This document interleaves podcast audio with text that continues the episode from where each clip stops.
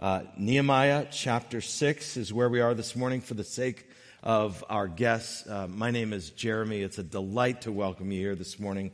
Um, on behalf of our pastoral team, we're just thankful that you're with us. We are in the middle of a series going through Ezra and Nehemiah, and um, I'm so grateful for our new city catechism this morning uh, that instructs our hearts how to respond to the reading of the word.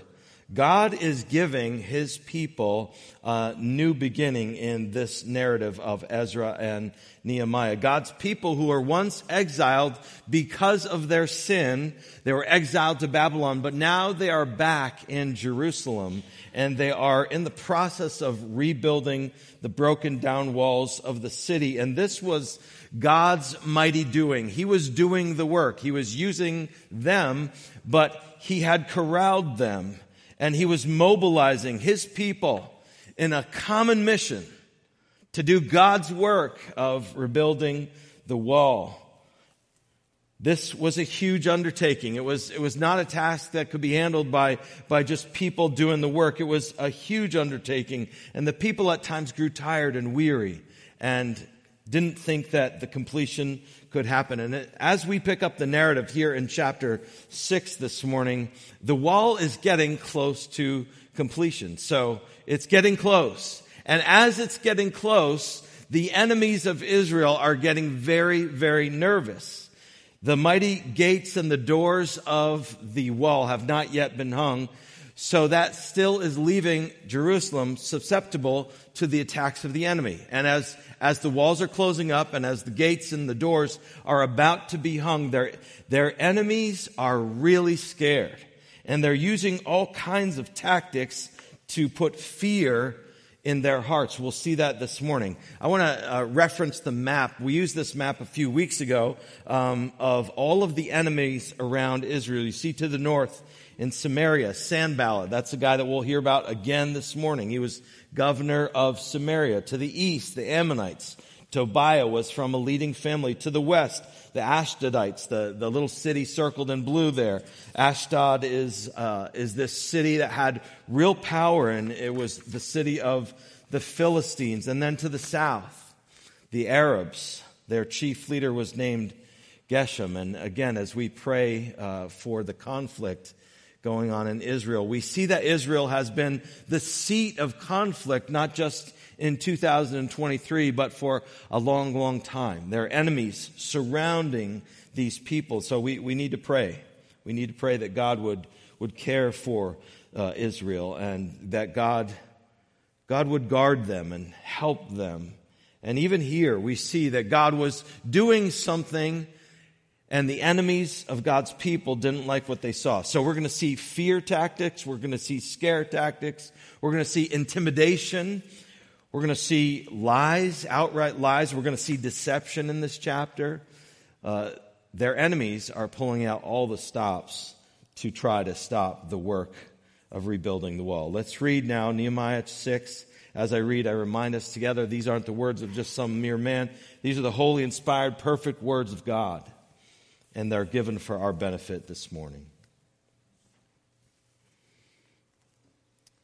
Now, when Sanballat and Tobiah and Geshem the Arab and the rest of our enemies heard that I had built the wall and that there was no breach left in it, although up to that time I had not set up the doors in the gates, Sanballat and Geshem came to me, sent to me, excuse me, saying, Come and let us meet together at Hakkephirim in the plain of Ono, but they intended to do me harm.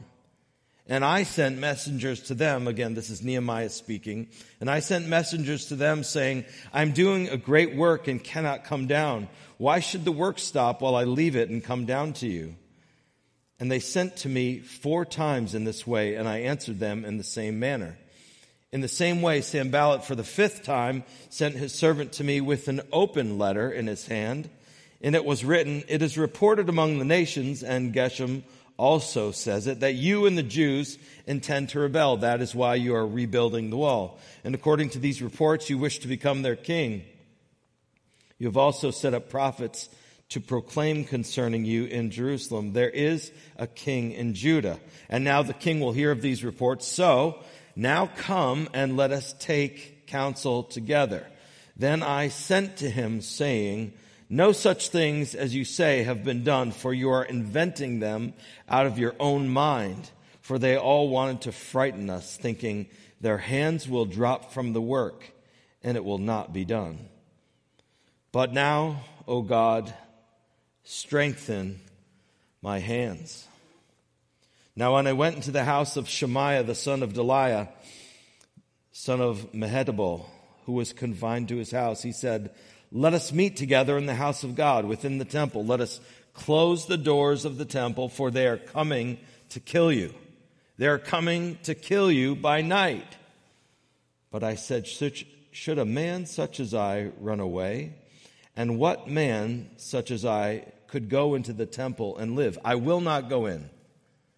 And I understood and saw that God had not sent him, but he had pronounced the prophecy against me because Tobiah and Sanballat had hired him. For this purpose he was hired that I should be afraid and act in this way and sin. And so they could give me a bad name in order to taunt me. Remember Tobiah and Sanballat, oh my God, according to these things that they did, and also the prophetess Noadiah and the rest of the prophets who wanted to make me afraid. The deception continues. Verse 15. So the wall was finished on the 25th day of the month of Elul in 52 days. And when all our enemies heard of it, all the nations around us were afraid and fell greatly in their own esteem, for they perceived that this work had been accomplished with the help of our God. Moreover, in those days, the nobles of Judah sent many letters to Tobiah, and Tobiah's letters came to them. For many in Judah were bound by oath to him, because he was the son-in-law of Shechaniah, the son of Arah, and his son Jehonan had taken daughter Meshullam, the son of Berechiah, as his wife. Also, they spoke of his good deeds in my presence and reported my words to him. Notice this last sentence of the chapter. And Tobiah sent letters to make me afraid. Lord, this morning we, we confess together because we believe that your word is given for instruction and reproof and training in righteousness. We believe that you have preserved this account so that we might be instructed by it this morning. Lord, we see fear and deception and all kinds of things over this account. And we also see how you helped your servant Nehemiah to respond to those things. And so, Lord, teach us. Teach us by your word how we too can respond to fear, to words that are spoken to intend to harm us, to lead us to stop the work of God. And Lord, please give us courage and strength and, and anoint our ears, as Chris was saying, with listening, with hearts that want to be instructed, because this is your word. And help my lips to speak the words that are right for your word. I pray this and we depend on you together. In Jesus' name we ask it. Amen. Doing God's work, dear friends, doing God's work will be met with opposition. You know this to be true, but this story stands as testimony to that fact. As the people of God take steps in faith and belief in God to do the work of building his kingdom, there will be opposition. It's guaranteed.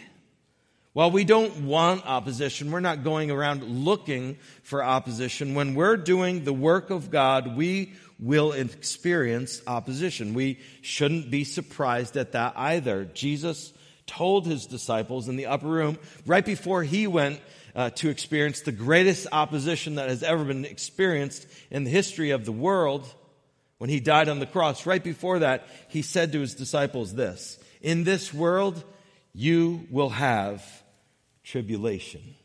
Doing God's work, when God's people rally together to do God's work, there will be opposition. The enemies of God's kingdom are myriad. They know that there is a way that, that they can possibly deter us from the work through opposition of many forms. It can come by speaking lies and slander, as we see here, by intimidation. It can come by false accusations. It can come by outright deception. All of those things are in our text this morning. See, Jerusalem was being rebuilt, and the enemies of Jerusalem did not want Jerusalem to be rebuilt. Why? Because the walls had been broken down. They could go and do whatever they wanted in Jerusalem. And now, as Jerusalem was becoming strong, they were beginning to fear Jerusalem. They did not want this city to be back standing on its legs before God. They wanted it to continue to be broken down. They didn't want the work of God to go forward. So they used opposition of all kinds. And fear is a central factor in this chapter. Even the very last verse, we just read it. And Tobiah sent letters to make me what? Afraid. See, Tobiah and Sanballat and all these guys, they knew something about the power of fear. That the power of fear can, can neutralize us, can cause us to take the car out of drive when we're doing the work of God and just kind of shift it into neutral or maybe even into reverse if the fear is bad enough. And especially when we're seeking to build the kingdom of God, when we're seeking to do God's work, there will be opposition. So what we're going to do is I'm going to take time to review the text, um, help us see a little bit more of the ways that, that fear was at work, and then we're going to turn the corner, and then we're going to ask the question, how do we fight fear when it comes? How do we fight it? By faith, because there are answers embedded right here in this passage. So we're going to take a look and review again what's happening. It begins with our old friend Sanballat. In verse 2, he and the guy, uh, his name's Geshem, they, they send a letter to Nehemiah. Nehemiah and the crew are working hard on finishing up the building of the walls. And so they say, hey, come on, you know, let, let's meet together in this plain. By the way, it's a deserted place. It would take a long time to travel there. So they're just looking to distract Nehemiah. In fact, it goes beyond that. It says in verse 2, at the end of verse 2, but they intended to do me harm. So they send this letter and say, hey, you know, you're coming into a new reality. Let's talk together. Only because they intend, it doesn't describe how they intend to do him harm, but they intend to do him harm. So Nehemiah, Nehemiah says, No, I'm, I'm, doing an important work here. We're building the wall. I'm not going to stop the work of that God has called me to do here to come down and meet with you. So that was his faith filled response. How do they respond to that? Well, they send three more letters saying the same thing again. Hey, come on, let's meet. Come on, let's meet. Come on, let's meet. Three times. He responds the same way three times. Well, notice what Sanballat does. He is a crafty one he concocts an open letter. What does it mean when it says this is an open letter? Well, usually when you sent news by way of a governor or a king, you know, the king's seal or the governor's seal is on that thing. This is, this is not public information. What he's saying here in verse 5 is now this is this is in the fifth attempt, this is an open letter, which meant that other people received it as well. And this just ratcheted up the fear and intimidation on a number of levels. Let me, let me, let's think about this for a moment. How would an open letter describing now these things uh, cause fear and intimidation among the Jews? Well, look again what he, he wrote. Verse 6. In it, this open letter was written. It is reported among the nations, and Geshem also says it, that you and the Jews intend to rebel. That's why you're building the wall. According to these reports, you wish to become their king. You've set up prophets to ta- say that. There's a king in Judah. And uh, by the way, the king isn't going to like this as well, the king of the Persian Empire. So, what's happening here with this open letter is there is fear being sowed um, by these letters going out, this open letter among the Jews, because the Jews might be suspicious now of Nehemiah. Oh, I thought you were just helping us rebuild the wall, Nehemiah. You actually want to be our king? You want to be our ruler? You want to rule over us?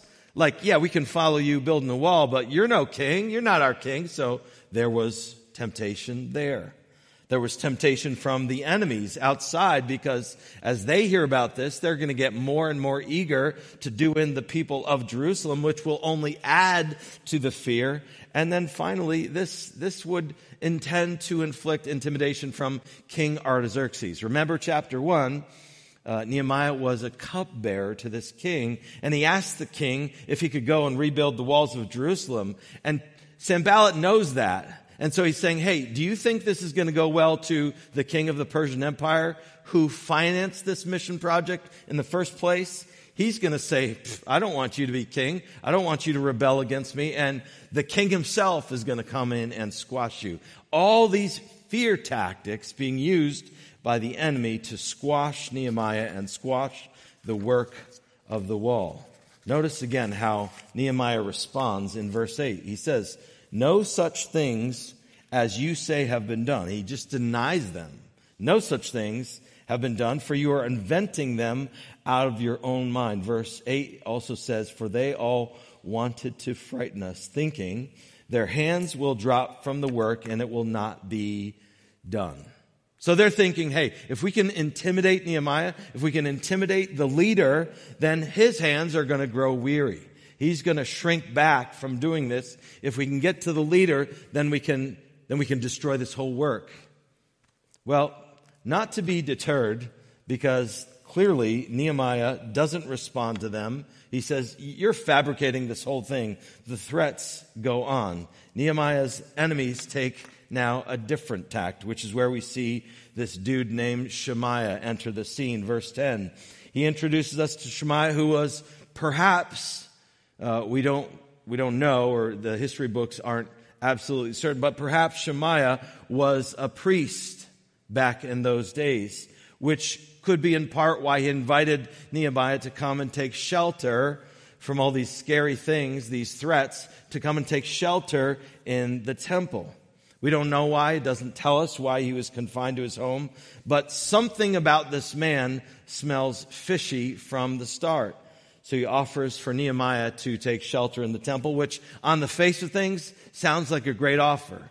You know, when, when you're afraid, what are we to do? We're to take comfort in the Lord. And so, in one sense, it seems that's what he's asking him. But Nehemiah's response, again, shows his faith in the Lord. He says, Should such a man as I run away? And what man such as I could go into the temple and live? I will not go in. What does it say then after that? Let's look at verse 12. And I understood and saw that God had not sent him, but he had pronounced the prophecy against me because Tobiah and Sanballat had hired him. So this guy was a hired gun. If he was a priest, he was a sellout priest. He was not being faithful to his call. He was working now for the enemy. He intended to do him harm. This was a false prophecy, and Nehemiah had the grace of God upon him to be able to see it. And you see in verse 14, uh, Nehemiah prays, remember Tobiah and Sanballat, oh my God, according to these things that they did. They're trying to deceive me. They're trying to hunt me down. They're trying to kill me. They're using even priests to do it. Lord, I need your help. Oh God, remember, bring justice in the way that only you can bring justice to this situation. His, his response also suggests that seeking refuge in the temple would not only, that would not only have been a cowardly thing to do, but a sinful thing to do. Cowering in fear when God had made promises to his people. So he turns to prayer in chap in verse 14 and entrusts himself to the Lord. Now, verse 15 through 19, what's happening here? The, the wall, amazingly, this is astounding. The wall was finished in, on the 25th day of the month of Elul uh, in 52 days in total. So this, this immense work, the rebuilding of the entire wall around the city took place in 52 days.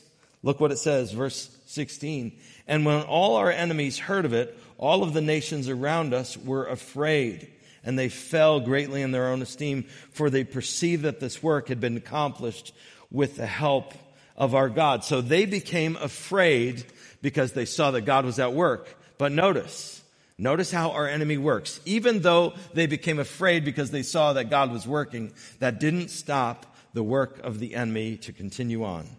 So we read in verses 17 through 19 about Tobiah.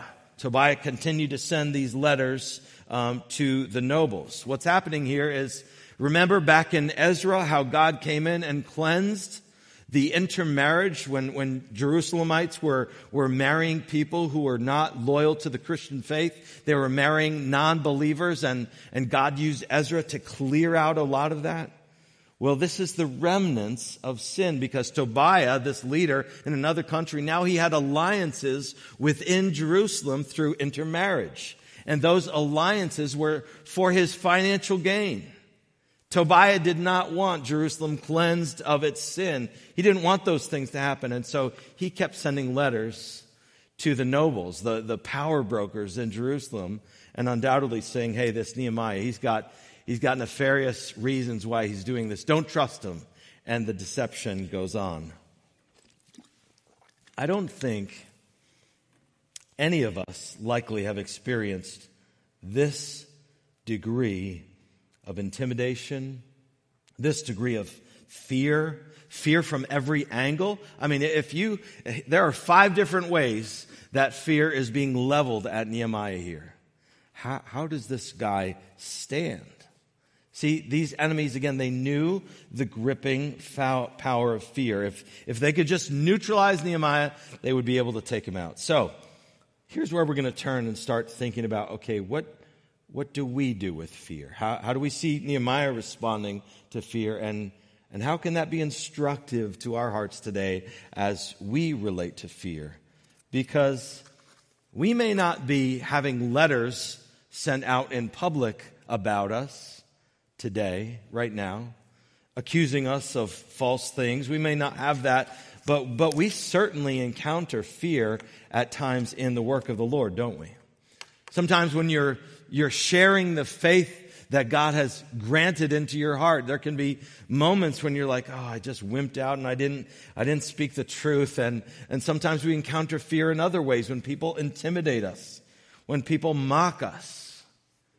I remember one time in high school, I was trying to be a faithful witness and this kid was just mocking me.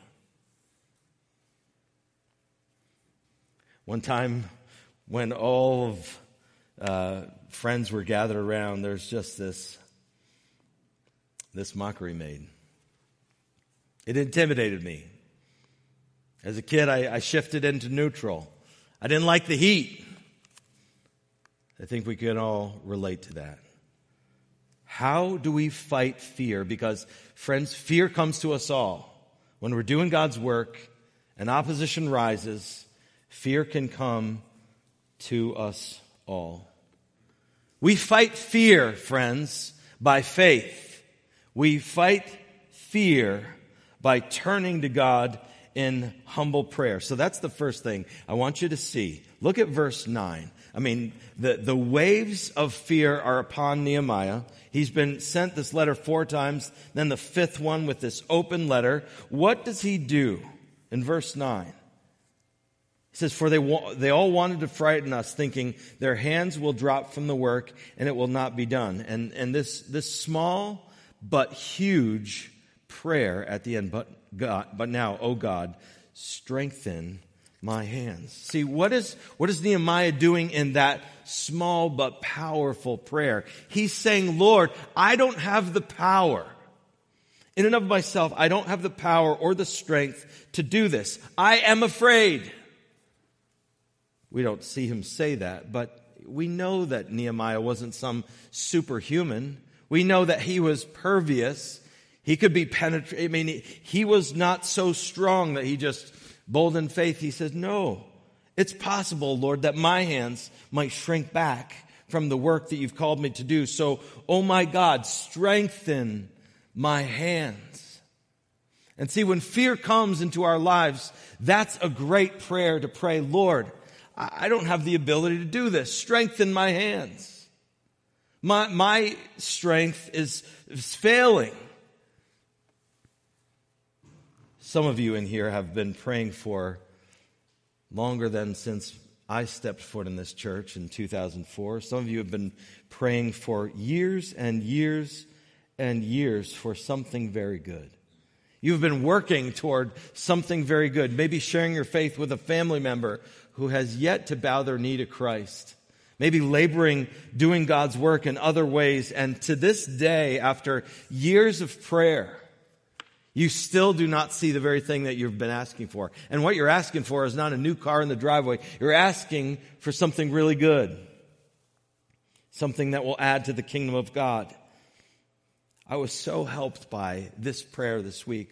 God, strengthen my hands. When I'm weak, Lord, strengthen my hands. I can't do it. There's too much impossibility all around. Again, let's just go back to chapter 4 for a moment. Remember, they were seeing all of the rubble of the wall. They were seeing all the burned stones and, and, and the people grew weary of the work. And what did Nehemiah, this godly leader that God had sent to them for this, for such a time as this, what did he say? When they were discouraged and their hands were drooping from the work, he said, don't be afraid of your enemies. Remember the great and awesome Lord. And he called their mind together to remember God. And so when we go to God in humble prayer, when we acknowledge our weakness, there is great strength in that. You know, it, it takes strength to acknowledge our weakness, doesn't it? It takes real strength to do this. I was reminded of this recently in a story. You may be familiar with this story uh, about weakness. Um, at Buckingham Palace back in the early 1980s.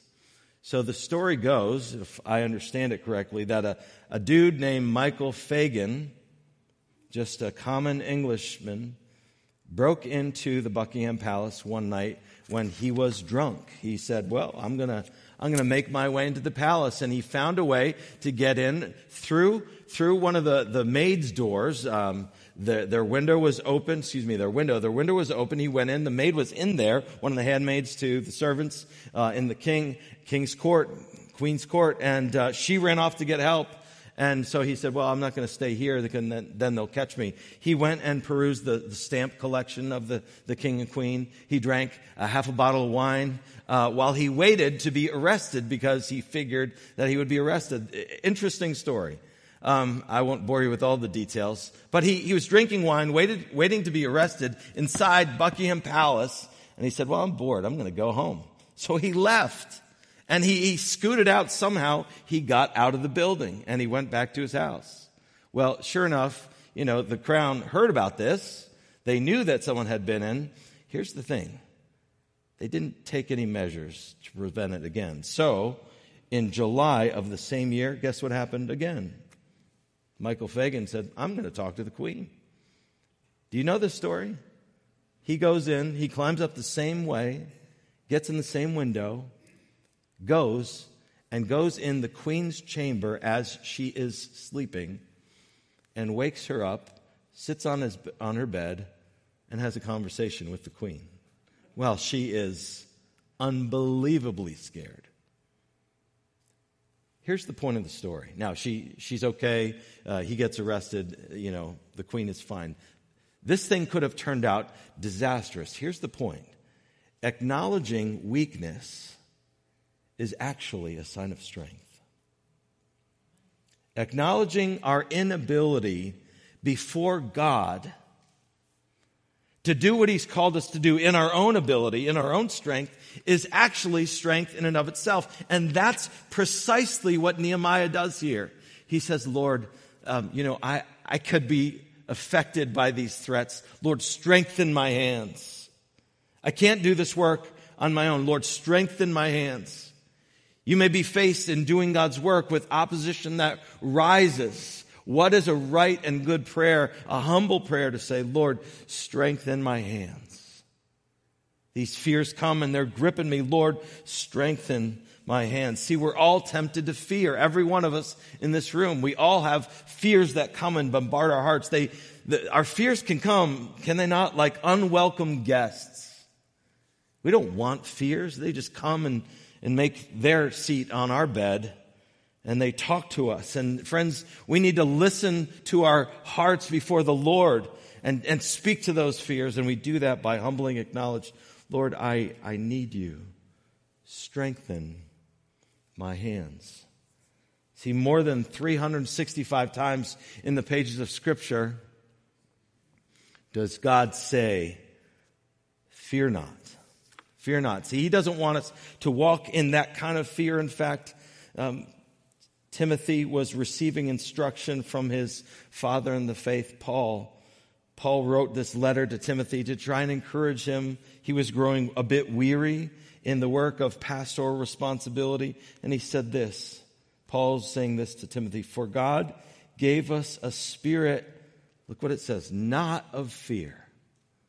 This is what God does when He gives us, makes us to be born again. He gave us a spirit not of fear, but of power and love and self control. See, when we believe the gospel and the Holy Spirit takes up residence in our heart, He gives us, takes out the heart of stone, He puts in its place a heart of flesh that now believes God. And He didn't give us a heart for fear. Instead, He gave us a heart that we may be able to walk in power and love and self control. And God is merciful that when we do fall into fear, do you know what He does?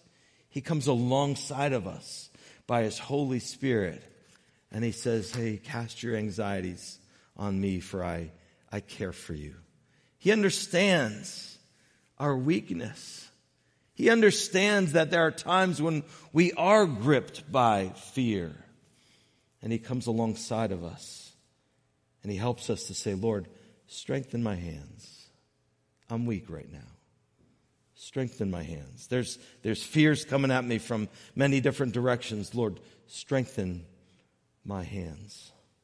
See, we fight fear by faith in the Lord. We fight fear by saying, Lord, I don't have the strength to do this. And so we look and cast our gaze to Christ. It may be fear of the unknown. It may be fear of the future. Lord, are you going to care for me? Are you going to provide for me? Lord, I'd, I'd, I'd love to be in a situation where I'm comfortable. Lord, I'm wondering, are you going to remember me? We fight fear with faith by humbly saying, Lord, strengthen my hands. I just want to encourage you this morning, dear friends, dear church. We all have fears. We all do. They may not come like they're coming at Nehemiah, fast and furious. But how we respond to those fears, God has granted us the ability by His power to say, I'm going to humble myself and I'm going to say, Lord, I can't do this. Strengthen my hands. So I, I want to press you, lovingly press you to apply that now to a situation that does cause fear in your heart. I don't know what that situation might be. The Lord knows. But where there is the presence of fear in your heart, I believe the Lord, through this passage, is giving you an opportunity and me an opportunity to say, Lord, I humble myself. I acknowledge my weakness. Lord, strengthen my hands. He said that and led Nehemiah to that, and he's leading us to do the same thing this morning. The second thing I see here is remember, and I hope you are very encouraged by this because I was. Not only do we go to God in the fight of faith, not only do we go to God in humble, trusting prayer, we remember that God's power is at work, even in our weakness. We remember that God's power is at work even in our weakness. Now you may say, that's great, Jeremy. Where do you get that from this passage? Well, look with me again at verse 16. It says, When all our enemies heard of it, the completion of the wall, all the nations around us were afraid and fell greatly in their own esteem. For, here's where I want to focus on. For they perceived that this work had been accomplished with the help of our God. So they perceived, even the enemies could see that what happened at building the wall is, it was not really humanly possible to get it done in that short amount of time. They're like, there's no way that this wall could have been built apart from the help of God. Do you see? They, they remembered that, that God's power was at work in them. Now again, what, what are the people of Israel as they're laboring on that wall, as those masons are putting stone upon stone? What are they thinking about? It's like, this job is impossible. Their hands drooped at the work time after time. But in reality, what was happening is that God was building the wall and that he helped the wall be built. It wasn't just the strength of those masons and, and cement mixers. It was God helping them all. Do you see how this can be encouraging for us today? Because sometimes in our own lives, we see things when, when fear grips us or when the work before us seems insurmountable. While we trust in the Lord, He's the one that does the work, right? He's the one that builds the wall. He's the one that builds the kingdom because this work is accomplished by God, not by human hands. Now, God uses each one of us to do his work, yes. I pray that on Friday, this Friday, and I just want to, you know, encourage you uh, to come out and participate on the third Fridays of the month. You know, this Friday, as a table is set up, as there's stuff and candy on the table. And as, as our church interacts with the community, do you know what we're praying? Lord, would you help people to see the hope of Jesus Christ? People right now who are living in fear, living in fear even of death. Lord, would you, would you hope, help people to have the hope of the gospel? That happens um, as we go. But are we the ones that, that ultimately provide that hope? No, it's God alone. God uses us he uses our going as we trust in Him. See, God had done the work in building the wall. Somehow, I don't know how it all works out, but the, their enemies even perceive that, wow, this is amazing. God did that. Sometimes, let's be honest, our hands grow weary. Even in our church, Grace Community Church, next year is our 25th year. We've experienced our share of setbacks and hardships, difficulties, departures. There have been times where it can be discouraging, right? Because we, we want to build for the glory of God and for the, the expansion of the kingdom of God. There have been days that have been hard. And yet, oh, I wish everyone could have been at the men's breakfast yesterday morning because I thought the roof was going to lift off that place when we were singing and rejoicing in the Lord as we heard a, a powerful message about our pursuit of the Lord as, as the sons of God. It, it, was, it was wonderful to be together. See, God's power was on display. And so even in spite of the challenges that we experience, even in spite of past times when, when there may have been discouragement, God is building his church by the power of God, not by any man or woman. God is building his church by his power. And even enemies will be able to see it like, wow, what's happening there? I don't know. But it's by the power of God that that's going forward. See, it's not in our strength. It's not in our might. It's by the might of the power of the living God who said this.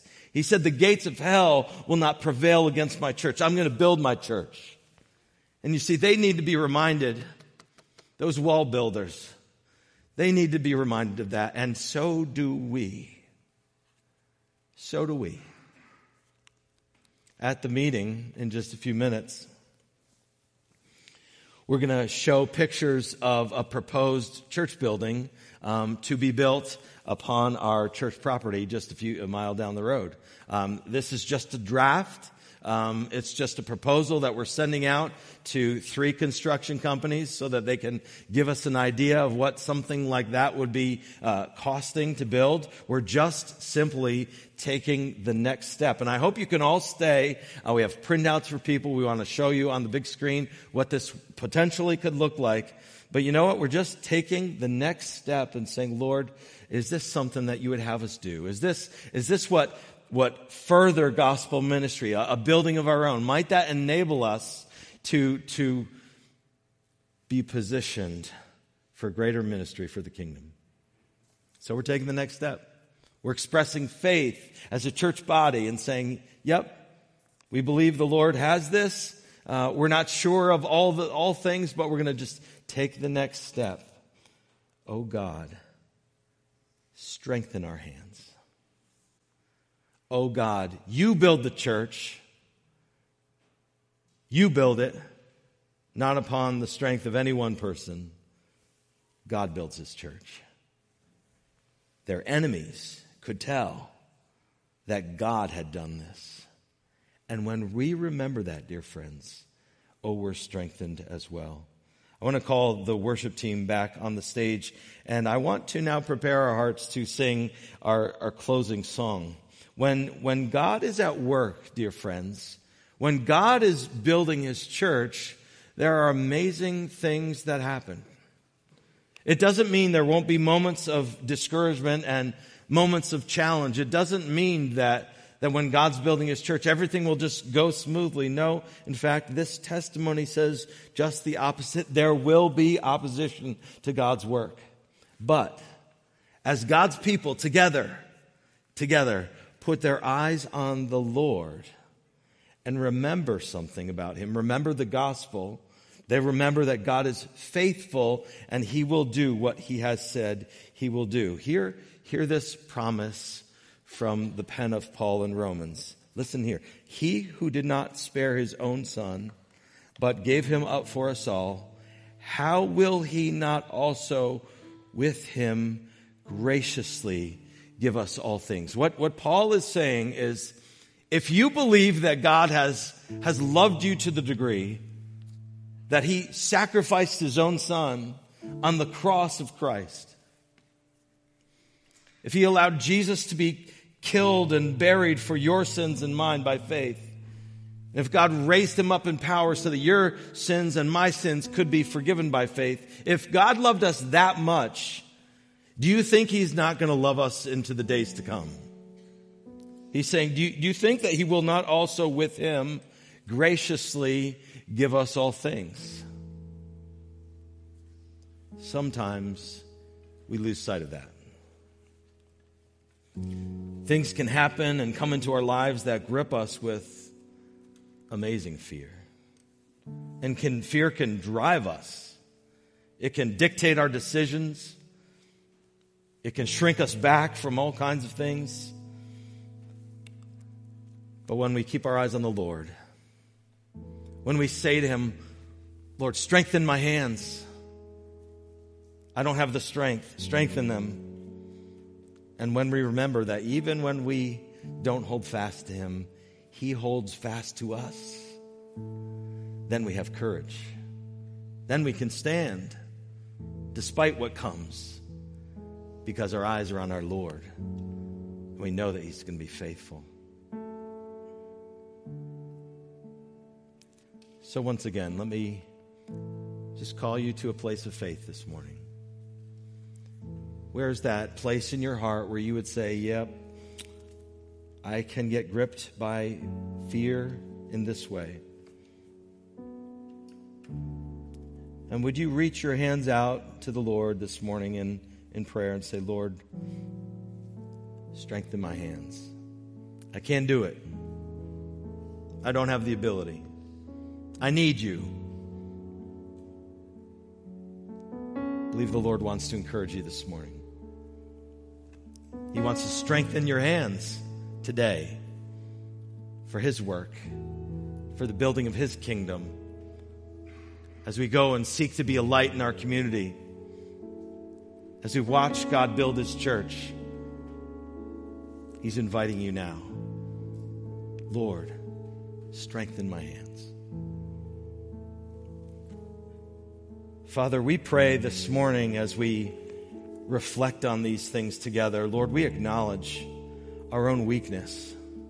We acknowledge that there are things that come to us that intimidate us or f- cause fear to rise in our hearts.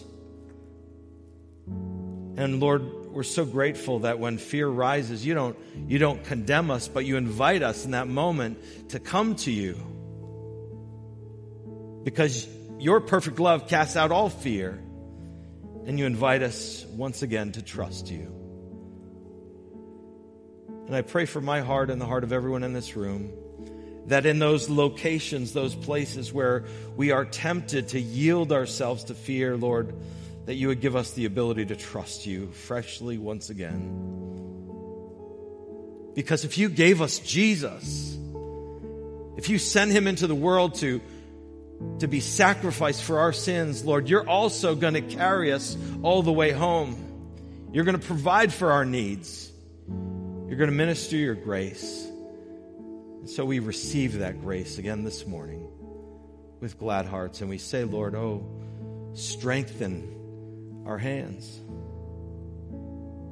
Our hands are weak, Lord. Strengthen our hands that we might walk by faith. We ask this and we pray this together as your people, entrusting our lives to the God who is in charge of all things